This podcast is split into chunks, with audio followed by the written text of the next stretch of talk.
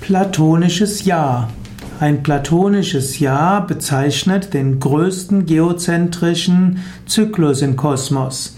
Ein platonisches Jahr dauert etwa 25.729 Jahren.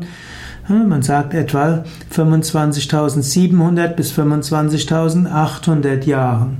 Ein platonisches Jahr entspricht auch so etwa der Anzahl der Atemzüge, die der Mensch am Tag macht.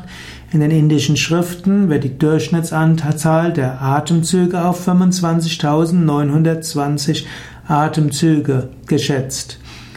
Das platonische Jahr wird als großes Jahr bezeichnet oder auch als Weltjahr.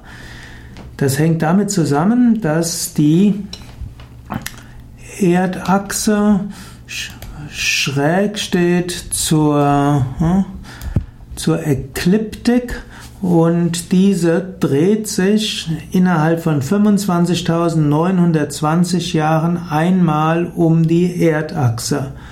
Und so wandert der Frühlingspunkt einmal durch alle Sternzeichen.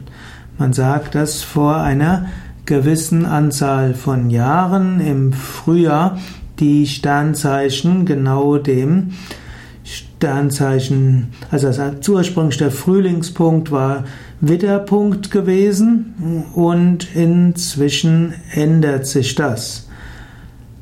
Platon, das platonische Jahr bezieht sich auf den Philosophen Platon und dort heißt es, dass die Planeten im Laufe langer Zeiträume wieder in ihrem gemeinsamen Anfangs- und Frühlingspunkt zusammentreffen. Hm? Manche sagen, Platon hat eigentlich nichts von der Präzession gewusst und es kommt erst später in späteren Autoren.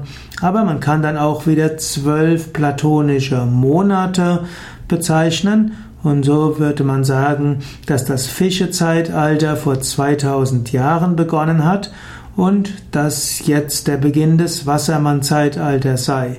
Manche sagen auch, dass das Wassermann-Zeitalter schon im 19. Jahrhundert begonnen hat und manche sagen, kommt noch etwas später, nämlich erst in 5 bis 600 Jahren. Okay, also platonisches Ja, das wird jetzt vermutlich nicht alles schlüssig gewesen sein, was es eigentlich ist. Jedenfalls die Erde, die Erdachse kreist um sich, um, kreist letztlich in 25.800 Jahren in etwa einmal um sich selbst. Und das kann man durch zwölf teilen und so kommt man zu zwölf Zeitaltern. Und jetzt um diese Zeit herum sollen wir uns im Wassermann-Zeitalter befinden. Oder demnächst hineingehen oder seit 100 Jahren drin sein.